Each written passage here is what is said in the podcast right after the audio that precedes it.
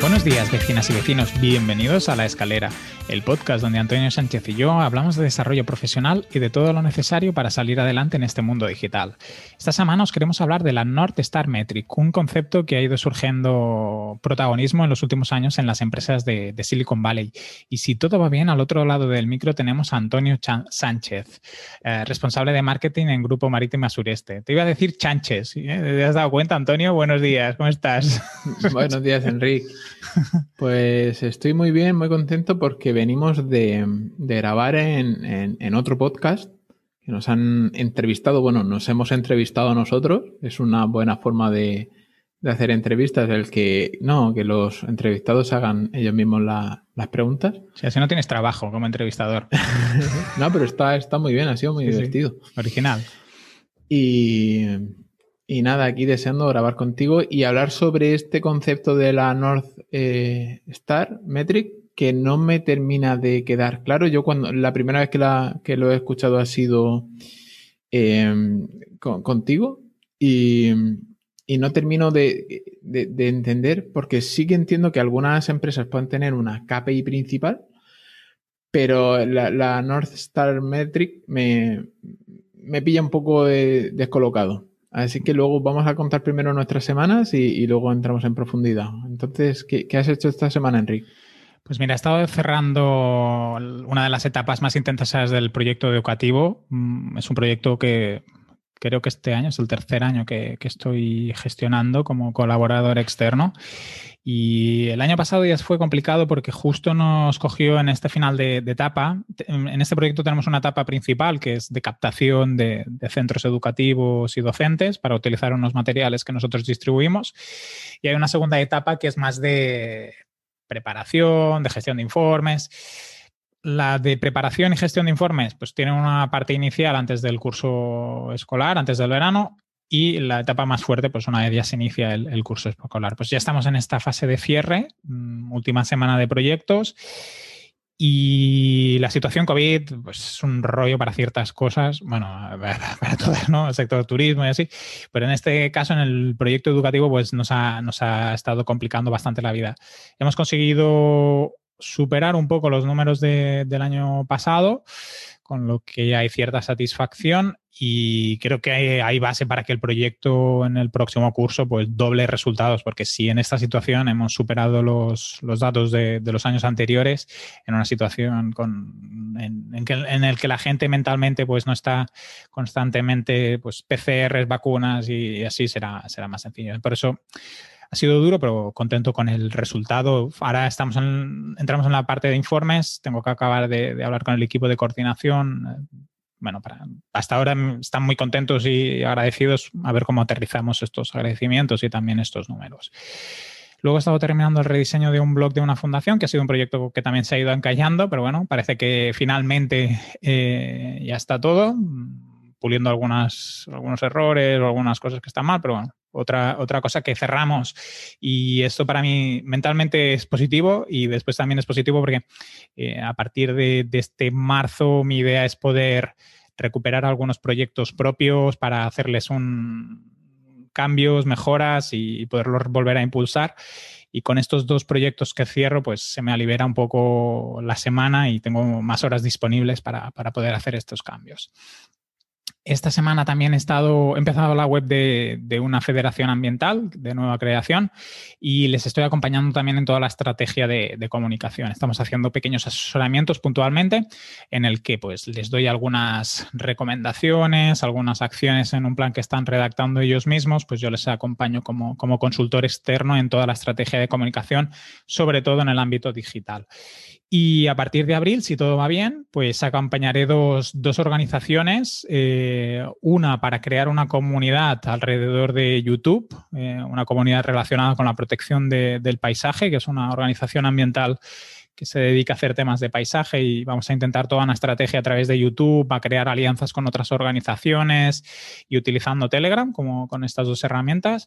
Y con otra vamos a hacer una campaña de crowdfunding que si todo va bien será para finales de diciembre, pero la idea es empezar en junio, aprovechando el Día Internacional del Medio Ambiente, em, a construir un... Vamos a empezar la pre-campaña para construir una comunidad alrededor, de, la campaña de crowdfunding y tener una buena base de, usuarios y posibles eh, aportadores y, estoy contento porque son dos proyectos del ámbito ambiental. Justamente en, el podcast que antes comentábamos, Antonio, pues una de las preguntas que me hacías, ¿no? Es eh, si, todavía me gustaría ser biólogo o si hubiera, me hubiera gustado ser biólogo. Pues mira, con estas dos organizaciones eh, cojo ahí un poco esa parte más ambiental. Y nada más, por último, esta semana he empezado a preparar una campaña de, captación de una pequeña joyería mm, eh, a través de, Facebook Ads, Instagram Ads y estamos acabando de... Hemos hecho una primera reunión de briefing para marcar un poco objetivos, presupuesto disponible y ahora la próxima semana pues aterrizar un poco a calendario, cómo vamos a hacer las segmentaciones, el tipo de anuncios que vamos a construir y, bueno, está, estamos en, en proceso de redactar esta campaña con la idea de eh, mejorar las ventas que tienen en, la tienda online, que la verdad son pocas, pero sí que utilizan muy bien redes sociales, que esto con pequeño comercio pasa un poco, ¿no? Que se le da mucho esfuerzo a redes sociales y, luego la parte de la web y, otros canales de captación quedan un poco más cojos, pues intentamos compensar eh, a través de Facebook e Instagram, que es redes sociales, pero vamos a utilizar la publicidad y seguramente acabemos haciendo también un poco de Google Ads para poder complementar ahí diversificar un poco y, que puedan conseguir más captaciones. Y esta ha sido mi semana. ¿Qué tal la tuya, Antonio? Intensita. Bueno, llevamos sin, hablar de nuestras semanas un montón de tiempo. Ya ves. Pues yo a tope en la, empresa, una de mis mayores dificultades es el, el, ser el hombre orquesta ah, de marketing, el tanto pensar la estrategia como eh, la forma de proceder y, luego ejecutarla eh, es muy difícil, sobre todo teniendo que hacer cosas que, que me cuestan más trabajo, más, más esfuerzo y, provoca que se ralentice todo más. Entonces estaba haciendo ahí mi, mi pequeña memoria interna de cómo ha ido esto y, y creo que también lo, hemos hablado en, la entrevista que, nos, eh, que hemos hecho con, José Jiménez. El, ¿Cuál es la mejor etapa? ¿no? Me preguntabas tú a mí que cuál era mi mejor etapa profesional y, va relacionada con el trabajar en un equipo competente porque se puede acelerar todo mucho más. Eh, los procesos eh, vuelven mucho más ágiles, el resultado es mil veces mejor que haciéndolo una persona todo. Y, esto me sirve de aprendizaje para futuras recomendaciones o para futuros puestos de, trabajo. El ser un requisito el tener disponibilidad de, un equipo o de poder subcontratar ciertas tareas. Porque el resultado va a ser muchísimo mejor. Es que ya no solo es una cuestión de tiempo, ¿no? También es de conocimientos y de aptitudes y aptitudes, ¿no? A lo mejor, no sé, me te gusta mucho redactar, pero necesitas mucho tiempo para que el resultado sea bueno. En cambio, pillas a alguien que es un súper buen redactor y en mitad de tiempo saca, saca el curro. Claro, y con un resultado mejor va, por ahí. Entonces, lo que he estado haciendo estas últimas semanas ha sido planificar eh, redes sociales, cada red social con un contenido eh, enfocado en el tipo de, público que hay en ellas. Eh, sea, el, contenido va a ser igual, pero la forma de transmitirlo va a ser diferente. Y también planificando la, nueva arquitectura de la web, que han salido muchísimas cosas que no tenía, que no tuve en cuenta en el, en el plan de marketing, porque una cosa es lo que te pasan, esto es lo que hacemos. Y luego, investigando más, pues descubres que hay muchísimas más cosas que hacen y que tienen una demanda activa en el mercado. Entonces, pues una de las tareas que más me ha, más tiempo me ha llevado ha sido el, definir muy, muy, muy bien la arquitectura de la página web eh, con una estructura de, silos Y, también, como estoy haciendo el curso de SEO local de Local Rocket, eh, también eh, ese apoyo que va teniendo el, curso según van sacando lecciones, porque está en fase beta y, se hizo una especie de pre-lanzamiento. No está entero lanzado el curso, pero sí que los pocos vídeos que he podido ver, las pocas lecciones, eh, pues me va sirviendo para ir organizando mi trabajo, porque tiene un gran una gran... A ver, ¿cómo lo digo? la empresa tiene un gran componente local. O sea, tiene una gran demanda local, muchísimas de las preguntas van también enfocadas a, o sea, muchísimas de las queries que puede hacer el, el cliente en Google va muy enfocado a una demanda local y entonces pues me está sirviendo de muchísimo este curso. Y, ese ha sido mi, último mes, el planificar contenidos, planificar arquitectura. Ahora estoy con la parte de, las 50 URLs más importantes, eh, definiendo muy bien qué contenido va a llevar, qué contenido quiero que tengan, y esa parte sí que la voy a, subcontratar, la parte de redacción, porque si me tengo que poner yo a escribir, parte de que el lenguaje de la Mm, el lenguaje de la marca, de la empresa, eh, a mí me cuesta muchísimo porque es un lenguaje muy formal, muy jurídico. Me cuesta muchísimo redactarlo y entonces eso sí que va subcontratado.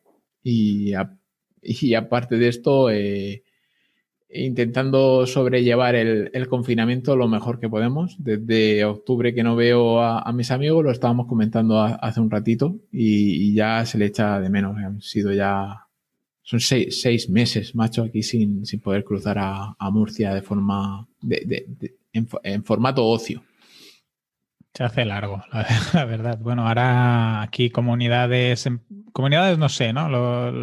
parece que hay un poco más de abertura de movilidad. A ver si en Semana Santa no se lía mucho lío con, con, los turistas y así, los números se mantienen para que por lo menos esta tendencia que parece que se van abriendo cosas se mantenga. Genial. Pues eh, se, me ha, ocurrido, como nos hemos dejado aquí preguntas en el tintero, de, eh, ¿y si hacemos una, sección de una pregunta? ¿Ahora o en el próximo programa? Si quieres ahora, voy a, voy a ah. recuperar las preguntas, que tenía alguna que a lo mejor hubiera sido chula, si quieres. Venga, dale, yo ya te hago la mía. Venga, tú eh, me haces la tuya, yo mientras busco las mías, que las he tirado la papelera. Venga. Qué, desperdicio, ¿eh? Hombre, esto. Había muchas. ¿Había muchas? Sí, eh, mira, bastantes. Em, bueno, yo las he pegado ahí en el grupo que tenemos tú y yo, las he pegado para que no se pierdan. Eh, ¿Qué prefieres? ¿100.000 euros ahora o un millón dentro de 10 años? Un millón dentro de 10 años. ¿Por qué?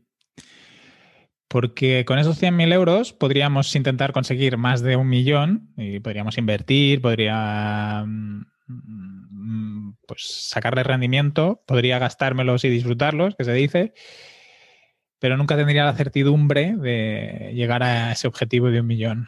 Y claro, con un millón, si lo cuentas a largo medio plazo, contando de que voy a llegar a los 10 años, eh, con esa esperanza de vida, que esperemos que la cumpla, pues creo que después podría aprovechar e invertirlos en cosas que podrían ser muy, muy chulas. Mira, por ejemplo, con, con Paula a veces ella es matrona, ¿no? Y está muy sensibilizada con temas de, violencia obstetrífica, con temas de empoderar a las, a las mujeres, a los matrimonios, a, bueno, a las parejas o matrimonios o acompañantes. Y, en broma a veces decimos, mira, te tendríamos que hacer una fundación de este tema. Pues mira, con, con, un millón pues es más fácil montar algo así que con 100.000 euros. Por eso haría el, paso de esperar. ¿Tú qué harías, Antonio? Yo creo que también. Yo creo que también. O sea, una rentabilidad de, de un 100% cada año es muy difícil conseguirla invirtiendo. Entonces esperaría sin lugar a dudas. Venga, pregunta que, me hubiera gustado hacértela, pero como se nos ha comido el tiempo, no, he podido. Tú ahora creo que estás en un momento profesional positivo, a nivel familiar creo que también. Hablábamos de a lo mejor que echamos un poco de menos a ver a los amigos y así. Tanto en el ámbito personal o profesional, qué es para ti la felicidad y el éxito. Entendiendo que, o por lo menos para mí, pues si tienes éxito seguramente serás feliz, aunque no tiene por qué, pero bueno, ¿qué es para ti el éxito y qué es para ti la felicidad? Pues voy a empezar por la felicidad. Para mí la felicidad es va muy en consonancia con el amor, va en relación con, con el estar con personas que quieres, el compartir tu tiempo con personas eh, que quieres y, y disfrutar de, cada uno de los momentos. Y en relación al profesional, el éxito profesional, también lo, he dejado entrever en la entrevista que hemos hecho, pero sería el trabajar con, con personas que, a las que admiro y, y el poder compartir ese, ese tiempo de mi vida con, con, personas que considero amigas o considero eh, o, o, de, de, admiración, pero en todos los sentidos. Y, y por eso me, me, puse el estado del WhatsApp, pone First we make friends, then we do business. Tengo ahí ese, ese pequeño mantra que, que, me repito muchísimo a la hora de, de coger cualquier cosa profesional. Bueno, es un buen lema para, tener en cuenta en, los negocios y en los proyectos empresariales. Venga, ¿y te la, te la, haces a ti mismo? Pues sí, sí, sin problema. Em, la parte de felicidad tiene que ver bastante con lo que tú has dicho. Mm, familia, amigos, em, pareja. Yo soy bastante relacional y me gusta pasar tiempo con, mis personas, ir a tomar algo, disfrutar lo que típico que se dice, ¿no? De las pequeñas cosas de la vida. Me gusta mucho eso, eh, salir, descubrir sitios, viajar. Para mí eso es un poco la base de felicidad. Mm, creo que tiene que ver mucho con eso, con compartir momentos especialmente con las personas que quiero y que me quieren. Para mí eso sería felicidad. Y sobre todo si las puedo ayudar a que se encuentren bien y las puedo pues acompañar, es, algo que me, que me, da satisfacción y, y, que no creo que sea excesivamente difícil, ¿eh? aunque a veces pues tienes malos días. Yo soy un poco gruñón. um, y bueno, no, no, siempre todo es de color de rosa y no siempre todo va como nos, como nos gustaría. Pero en este contexto, si me preguntas sobre felicidad va un poco por ahí. Y te podría decir que soy bastante feliz em, con ese punto de negativo de que me gustaría poder ver, mucho a gente que ahora no consigo ver por, por, las, por la pandemia y por las limitaciones de movilidad. Y en cuanto al éxito, mm, me cuesta un poco decir um, qué es el éxito para mí en cuanto que tiene que ver un poco con lo que si, me preguntaras, mm, para mí el éxito sería tener em, que los proyectos con los que participo o ejecuto tengan buenos resultados, pues por ejemplo, que una asociación consiga más socios o que una causa tenga más impacto social, para mí es parte de, mi éxito. Y si lo hago en vez de mirar hacia afuera, más hacia adentro, eh, mm, éxito sería tener más tiempo libre. Eh, un equilibrio de, ocio y, de tiempo libre mejor relacionado con esto que te decía de que los proyectos en los que participo tengan mejores resultados. O sea, si eh, pudiera, no sé, la semana laboral de cuatro horas, ¿no? El típico libro de, Tim Ferris.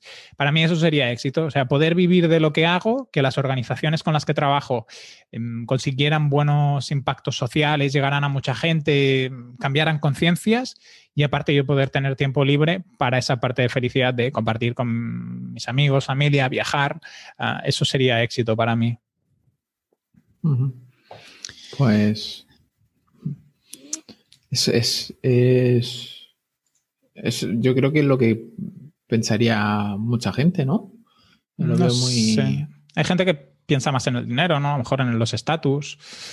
Mm, yo, bueno, con eso, por ejemplo, no tengo muchísimo, no sé, evidentemente que hay un punto de ego, ¿eh? que, que, cuando, por ejemplo, una, una, organización te contacta por primera vez y te dice, es que he escuchado un podcast, es que te he visto tal, o entrevistas a alguien del propio sector y te dice, claro, es que eres una persona referente, pues eso llena el ego y, no vamos a negar que, es satisfactorio.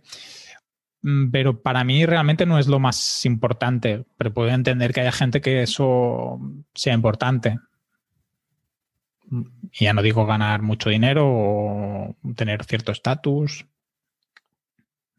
Es algo muy personal lo del éxito. Creo que tiene que ver mucho cómo tienes construidas las, las necesidades o la evolución personal. Bueno, podemos dejar aquí el programa, Antonio. no, sé, cuánto llevamos, cuánto llevamos poquito. Sí, 10 minutillos, Sí, aparte el, tema de hoy tampoco no es excesivamente largo. ¿Quieres que le demos al valor al grano? Sí, Venga, pues mira, justamente saco este tema de la, de la North Star Metric porque la semana pasada participé en, eh, un webinar de, Product Hackers y se hablaba de este concepto. Eh, se entrevistaba a diferentes personas eh, y se planteaba que era una North Star Metrics, cómo, cómo conseguirla. Y, pues, por ejemplo, participó Bosco, ¿no? Y se estuvo hablando sobre cuál es la métrica yo aquí en, las notas del programa he puesto la estrella polar porque creo que tiene más sentido, ¿no? ¿Cuál es nuestra estrella polar? Eh, pues Bosco también de, de Sin Oficina pues comentaba un poco cuál creía que era, aunque no creo que no lo... Como estuve algunos momentos fuera del webinar, no conseguí estar 100%, pues identificarlo, que tiene un poco que ver con lo que tú decías al principio, Antonio, de que es un poco complejo identificar qué es para cada uno, pues fue un poco por ese lado del debate. ¿Qué es esto de la North Star Metric o lo que yo os he puesto la, estrella polar? Es básicamente es un concepto que ha ido surgiendo en las empresas de Silicon Valley, mm, muy relacionado con el growth hacking, eh, aunque creo que se puede extender al marketing en general o al, desempeño empresarial o, de negocios. Y es un indicador em, que identifica muy bien el valor que nosotros le damos a nuestros clientes. O sea, tiene que ser un indicador clave para identificar cuánto valor les estamos entregando a nuestros clientes en un producto o en un servicio. Em, ¿Y por qué identificamos esta única métrica? Eh, básicamente porque si la trabajamos a través de otras métricas, eh, nosotros hemos hecho algunos programas de KPIs, de identificación de objetivos, de cómo medir resultados, ¿no? Pues nosotros tenemos una serie de métricas en, este framework, son inputs, que lo que hacen es que la métrica North Star, esta métrica de, de estrella polar, despegue, ¿no? Y entonces toda nuestra empresa al final trabaja para conseguir una cierta cosa. Pues, eh, pues eso es lo que intentamos identificar con, esta métrica. Cuando os hablo de, inputs, ¿no?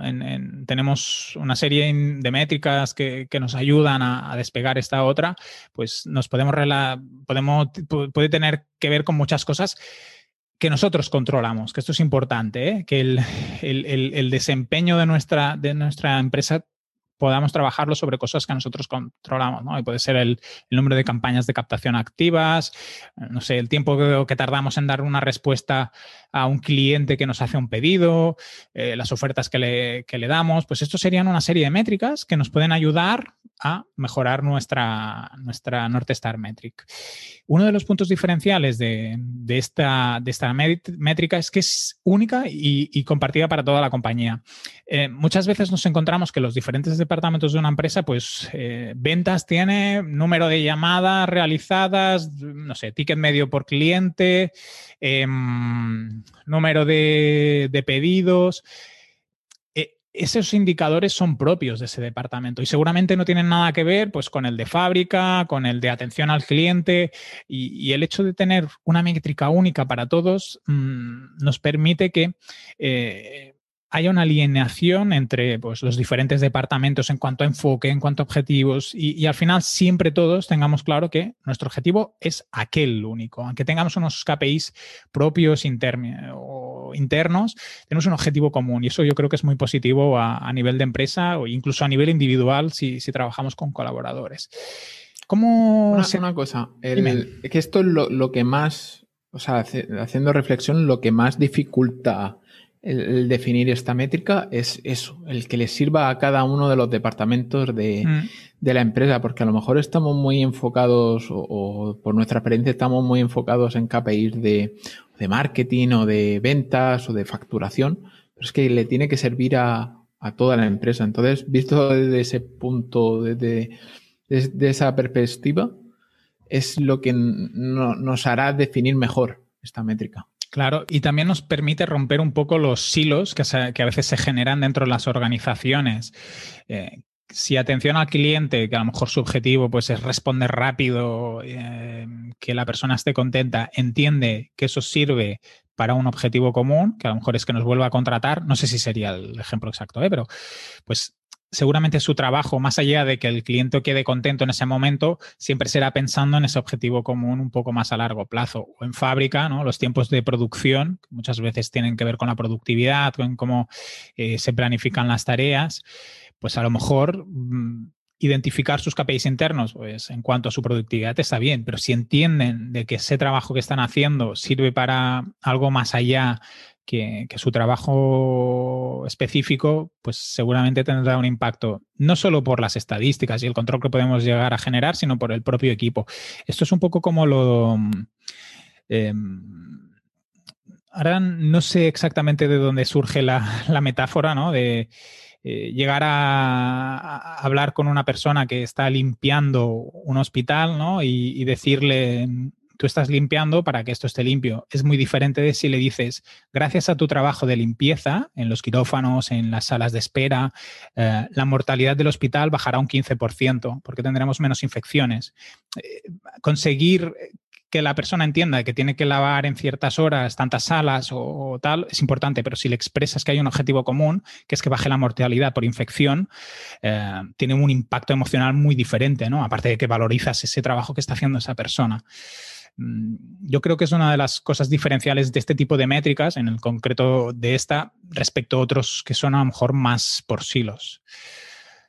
¿Qué atributos tiene que tener la, la North Star? Pues básicamente que sea que podamos expresar el valor percibido de los clientes de forma global, o sea, que no solo identifiquemos o, que no solo podamos identificar un valor para cada tipo de cliente, sino que sea un valor global que sea cuantificable y que no tenga que ver con, las vanity metrics, o sea, que, sea cuantificable para que sea tangible, pero que también tenga impacto positivo en la empresa. ¿no? Podemos, podríamos definir como un indicador global, no sé, no sé si serviría, ¿eh? pero bueno, el número de comentarios en redes sociales seguramente eso no aporta valor a la empresa como tal ni al negocio y tampoco no se relaciona con el valor que nosotros le aportamos a los clientes. Pues es importante que, lo identifiquemos.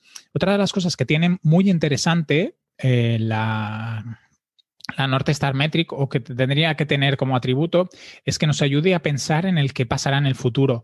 Cuando estamos estudiando indicadores, y si lo aterrizamos en temas de, marketing, ¿no? el tiempo de medio de una persona en una página web, el tiempo que pasa una persona interaccionando con nosotros, pues seguramente nos habla mucho más de lo que ha pasado en el pasado pero no nos está diciendo hacia dónde puede ir el futuro. ¿no? Por ejemplo, cuando hablamos de temas de facturación, ¿no? el ticket medio, pues tiene, tiene, que ver con el pasado, pero no nos está prediciendo qué va a pasar en el futuro.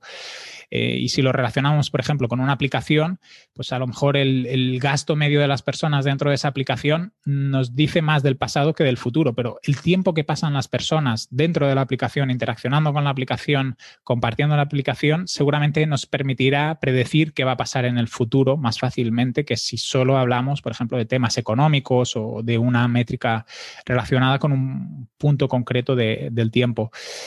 Por eso también es importante que la, que la Star sea a largo plazo, que no varíe con facilidad. Eh, por ejemplo, en algunos negocios estacionales podemos tener grandes cambios de, en métricas, si es, por ejemplo, en el sector turístico, porque haya menos búsquedas, por ejemplo, de viajes.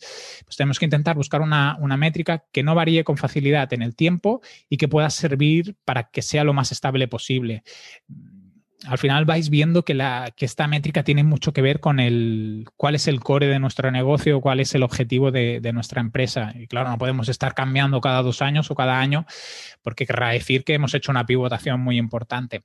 Y luego que sea accionable, que la podamos empujar a través de acciones concretas. O sea, que cuando yo haga una acción pueda tener repercusión sobre, sobre esta métrica, a través de estas otras métricas que os hablaba antes.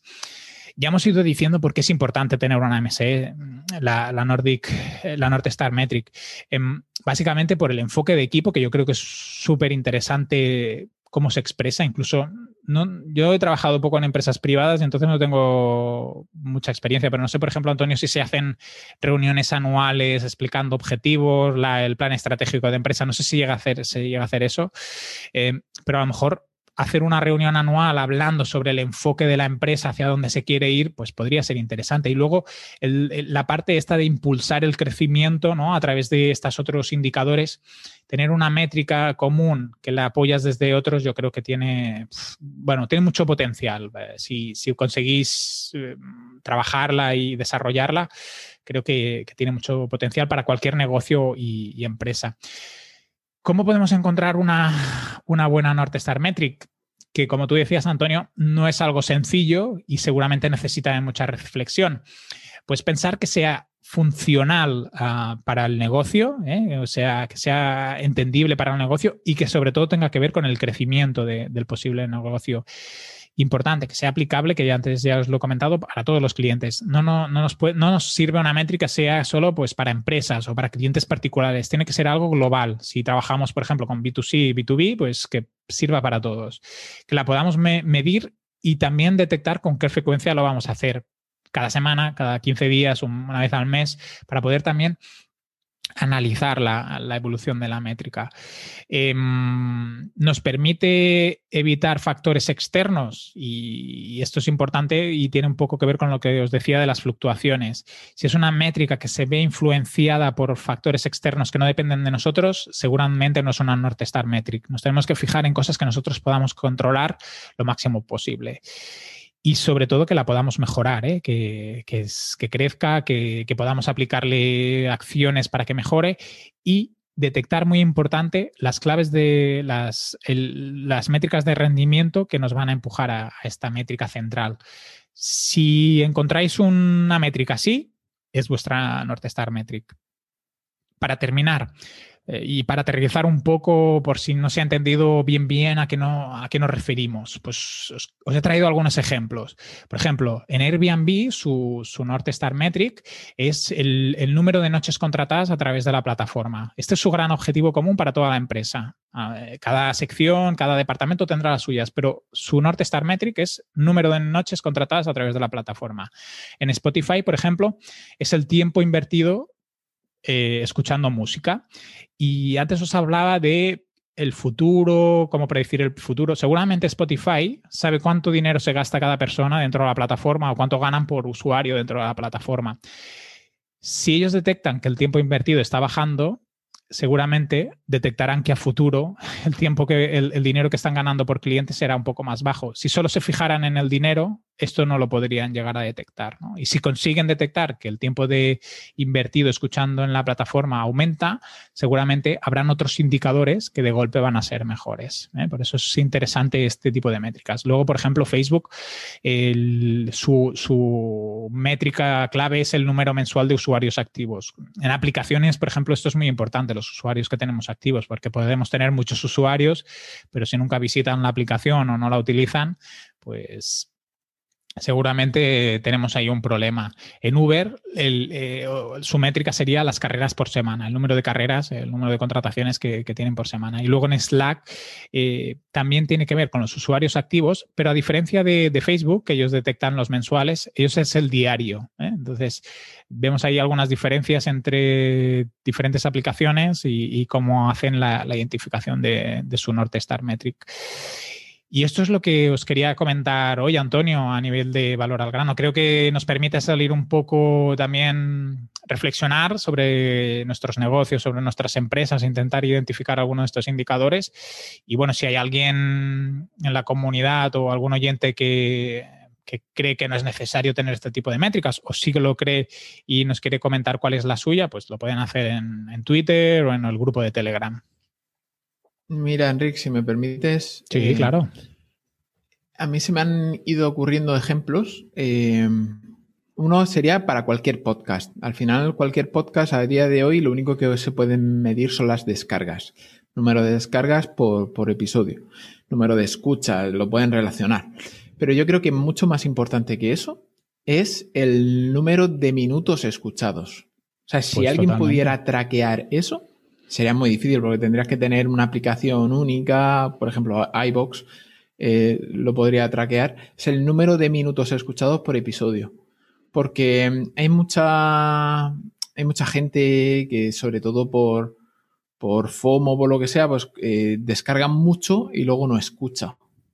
O, que escucha y pasa para adelante gran parte del episodio, porque imagínate que nuestros oyentes nada más que le interesara el valor al grano, pues harían fast forward hasta el, hasta el punto de, del valor al grano. Entonces, yo creo que ese sería una buena North Star Metric para, para podcast. Y luego, para tema de producto, eh, fabricantes de, de productos, sería el número de incidencias.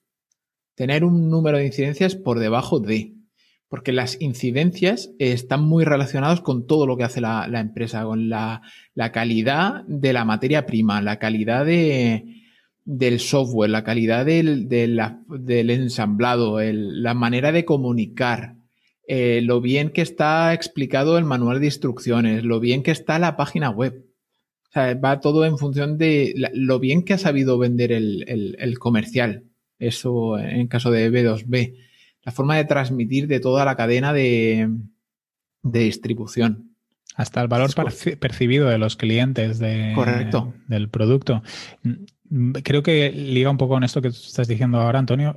Eh, se habla de Dodge Quality eh, con los productos alemanes. Ellos han conseguido que no sé si todo el mundo, pero la mayoría de personas en el mundo, cuando ven un producto alemán, perciba que es un producto de calidad. Y eso pues hace que, no sé, Mercedes, BMW, eh, grandes empresas, y seguro que encontramos otros ejemplos. ¿eh? En maquinaria debe haber súper buenos ejemplos, que tengan un coste de venta muchísimo más alto solo por ese concepto de Dodge Quality creo que son dos muy buenos ejemplos. Y mira, y esto con, lo que hablabas del podcast, eh, yo últimamente he estado mirando por este proyecto de comunidades y así, cómo hacer temas de posicionamiento de, en YouTube. He estado haciendo un poco de análisis, de pues, a ver si se puede pues, mm, subir en rankings fácilmente con los vídeos y así. Estaba analizando un poco, eh, he estado viendo algunas formaciones y he detectado, o creo que para YouTube, mm, para que un vídeo quede bien posicionado, no tiene tanto que ver, pues, em, si tienes muchos seguidores, pocos seguidores, sino el tiempo que las personas ven ese vídeo. Correcto. Hará que sea mucho más visto y si, si consigues que con ese vídeo la persona continúe viendo vídeos.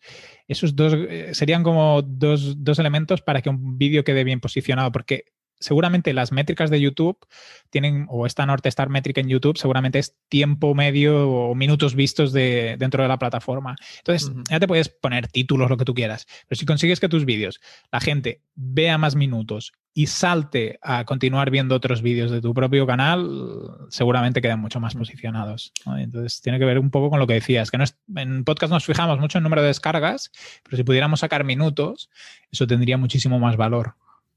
Y la, monetización también va por, por, este lado, por el número de minutos. Si te das cuenta, el, top 20 de, youtubers que más dinero ganan, muchísimos están relacionados con el contenido infantil. Contenido eh, para adolescente incluso también. Son los que más minutos consumen al día de YouTube. Y seguramente también hay muchas marcas que ponen publicidad para esos segmentos de edad. A lo mejor para seniors no hay tantas marcas haciendo publicidad en YouTube, por ejemplo, a lo mejor, ¿eh? no sé, me lo invento, ¿eh? no sé seguro. seguramente hay más inversión publicitaria en, ese, en esos segmentos de edad. Había una aplicación, yo para el nene eh, tengo una aplicación que es YouTube Kids, que controla mucho el, el contenido al que tiene acceso y también controla la publicidad. No había publicidad en esa plataforma pues han metido publicidad. Y mi hijo me dice, no va, papi, no va. Cuando le salta un anuncio, no va. No me sale lo que yo quiero. no he entendido que tienes que pagar, Antonio. Te están llevando a pagar. A pagar. No. Escúchame, yo he nacido con anuncios en la tele y mi hijo va a nacer con anuncios en YouTube. Ya está. Y ya está. Bueno, pues espero que te haya parecido interesante el, valor al grano de hoy, Antonio, y a nuestros oyentes de vez en cuando seguimos sacando pildoritas que yo creo que a mí, por ejemplo, cuando preparo un programa me ayuda a estructurar contenido y, creo que para los oyentes puede ser también interesante. ¿Vamos cerrando? Vamos cerrando. Eh, pequeño inciso. Eh, tenemos pendiente hablar del, libro de Marketing 4.0. Que nos tenemos que leer el de, el de 5.0, eh, creo que ya ha sacado. ¿Ya ha sacado? Qué cabrón. Creo que ya nos tenemos que leer el de 5.0. Si no lo ha sacado, está a punto de sacarlo, Antonio. Este saca un libro cada año y lo que va haciendo es cambiarle el título. El año que viene es Marketing 6.0. Pero, pero imagino yo, ostras. Bueno, con la pandemia sí que ha cambiado muchas cosas. Sí, Sí. A ver, del otro libro teníamos, yo antes de preparar este programa con Antonio le dije, vamos a hablar de, no de las 5 P, sino de un enfoque un poco diferente que viene del libro de, de, Kotler, del, marketing 4.0, ¿no? Y, tiene mucho que ver con los públicos em, que son los, los que mueven a, las grandes masas de consumo que él identifica como mujeres, internautas y jóvenes y cómo esto cambia la concepción del marketing más allá de las 4 P, del producto, del precio y todo esto. Pero bueno, si tenemos el 5.0, casi que seguramente podemos ir a leer a ver qué, qué, nos está diciendo. No lo sé seguro, pero creo que, hay, que ya ha sacado la nueva edición. Voy a buscarlo porque me, me fastidiaría mucho. Llevo un 25% del otro libro. Sí, sí, sí, sí, sí lo ha sacado. Será cabrón. El 27 de enero. No para, no para. Ya te digo, este saca un libro por año. y seguramente, pues sí que muchas cosas. No sé si va a haber tantos cambios en el sentido de eh, a largo plazo. Bueno, no, tengo claro, ¿eh? pero seguramente hay muchas cosas que, sí que van a cambiar en cuanto a, comportamiento humano y todo el impacto que también puede tener la inteligencia artificial y todas estas historias. yo creo que, va por ahí, si lees la, descripción va más por tecnología. Tecnología para la humanidad se llama el subtítulo. Bueno, pues nos podemos leer el 4.0, que seguramente todavía tendrá mucha vigencia, Antonio. Claro, claro. Y hacemos el programa. el JMI, Jóvenes Mujeres Internautas. Sí. Pues hacemos y, traemos de invitado a, a Diego, que dijo que también se lo iba a leer. Vale. Perfecto, así también hacemos un poco variado. A ver, al final leer, yo para mí es una de las mejores formas de aprender y mejorar conocimientos. O que aprovechémoslo y también compartamos lo, que explica en cada libro. Genial. Pues, pues Dinos, dónde te podemos encontrar, Enrique. Pues mira, me podéis encontrar en enriccortiñas.com y en catcommerce.cat. Si tenéis comentarios del programa, en la escalera.pro. Y a ti, Antonio, ¿dónde te podemos encontrar? A mí a través de, del formulario de contacto de la escalera.pro. Podéis escribirnos y podéis dejar comentarios en los episodios. Que de hecho eh, le hemos tenido que crear la cuenta a un vecino porque escribe todas las semanas. Hemos hecho una cuenta para él. Para que no tenga que poner los datos cada vez que, cada vez que nos quiere escribir. Y en antoniosánchez.pro. Genial. Pues nos encontramos de aquí 15 días, Antonio. Sí. Venga, un abrazo muy fuerte. Un abrazo, Piqué. Hasta luego. Adiós.